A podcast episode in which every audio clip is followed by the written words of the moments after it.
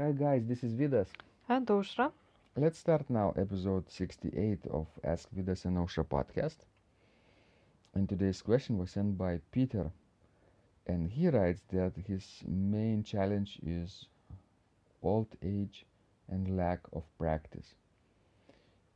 To be more specific, uh, he writes, I would be interested in any techniques to promote a more flexible heel, the kind of thing you need when playing trills, even slow ones with one foot. Also, can you explain why after 40 years or more I can still hit the wrong pedal note? This must mean that after all this time I am still not sure of where each pedal is on the pedal board. I don't have this trouble with fingers on keys. If I make mistakes there, it is nearly always because I misread the note or failed to read the note at all because I was looking somewhere else on the score. Old age or lack of practice, but also uh, Peter uh, struggles with uh, playing wrong notes in the pedals, right, Ausra?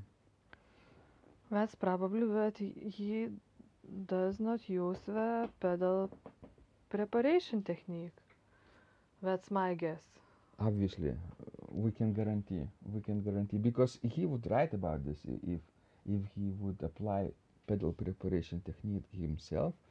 He would say, "I'm using pedal preparation, but uh, still making mistakes with the pedal." So that would be a, a different sort of question, different angle. I know. And about playing trills in the pedal with one foot using heel and toe. You know this uh, specific example?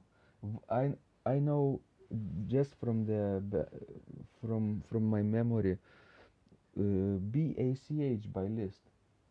At the end of the piece, there is a passage with one foot, or even uh, octaves, heels with octaves.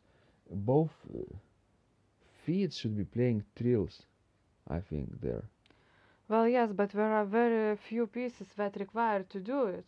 Yeah. But you know, if you have piece like this, I would say the only one suggestion would be to get different shoes because y- your heel must be higher for places like this.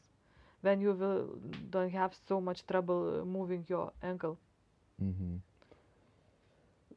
Flexibility of an ankle.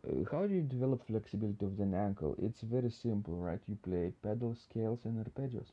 That's true.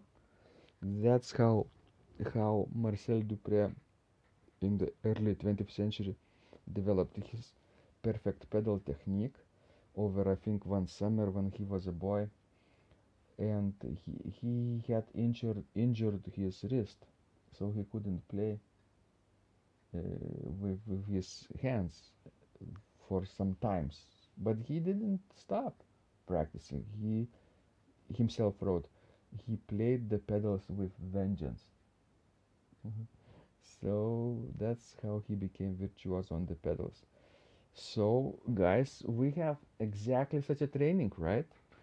Organ pedal virtuoso master course. And people who finish it it's exactly i think 12 weeks long uh, who pe- people who finish it say that after that their technique uh, you know advances not to the next level but to the level after next like a jump like a it's just like like a jump starting your pedal technique and making making a huge leap over time it's yes. not easy right Yes. Ausra? It takes time.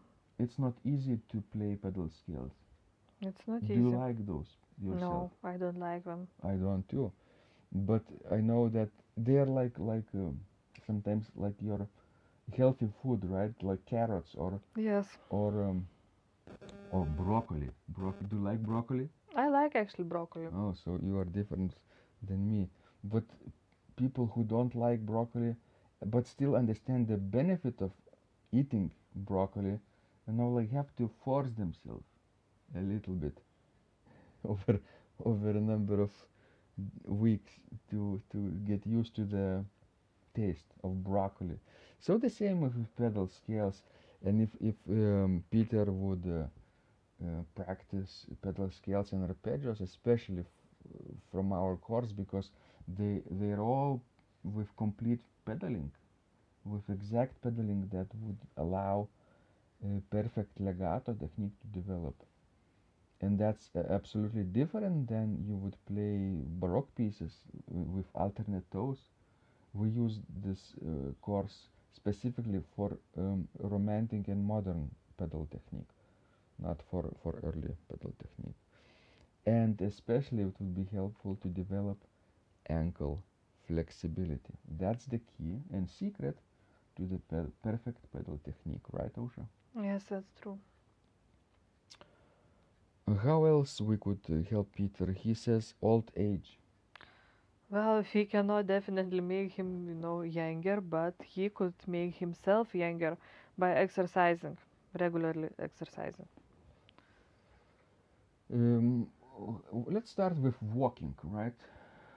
A lot of people who haven't uh, exercised uh, up until now, I think would be hesitant to start it, right? Uh, to develop new habit is very difficult, especially at this age, when you are over, let's say, 60, right?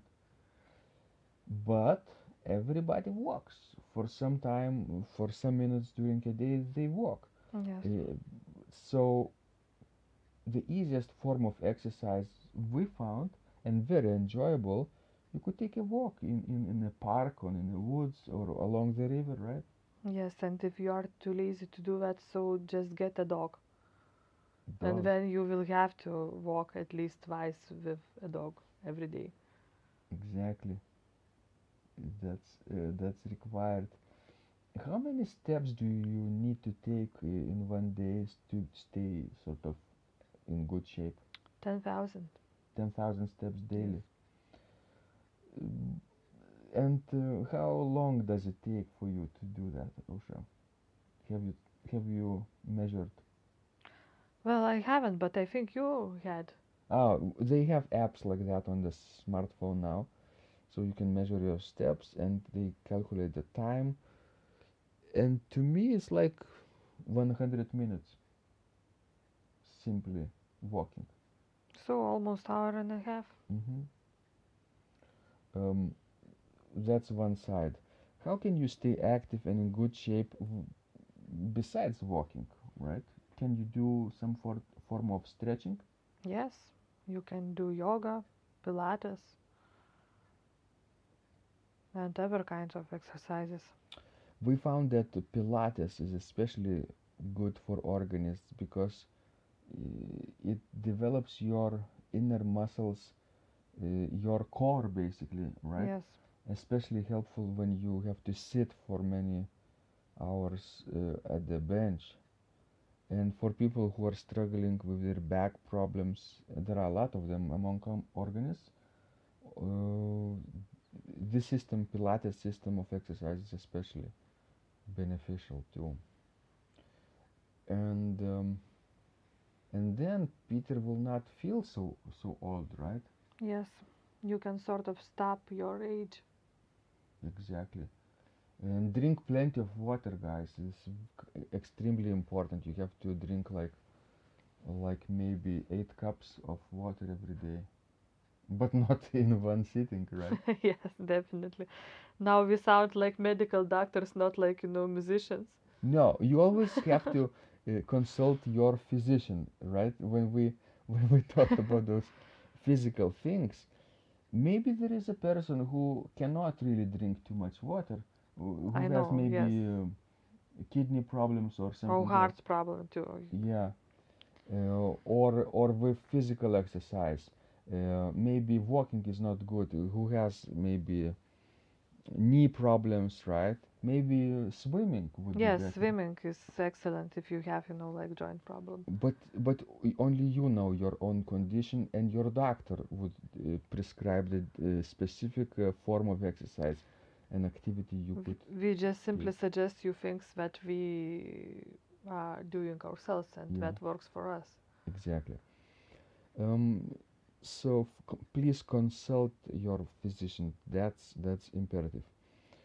Um, um, but in in general being more active taking frequent bl- breaks between pr- uh, practice sessions like every 25 minutes or so is extremely helpful. And doing some kind of stretching never hurts anybody right?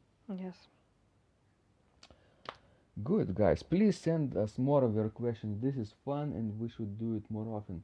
So you could uh, uh, subscribe to our blog at organduo.lt if you haven't done so already and uh, simply reply to our messages that you will get to your email inbox with advice and tips about organ playing and send us more questions this way. And we would love helping you grow as an organist. Okay this was vidas. And Aušra, and remember when you practice miracles happen.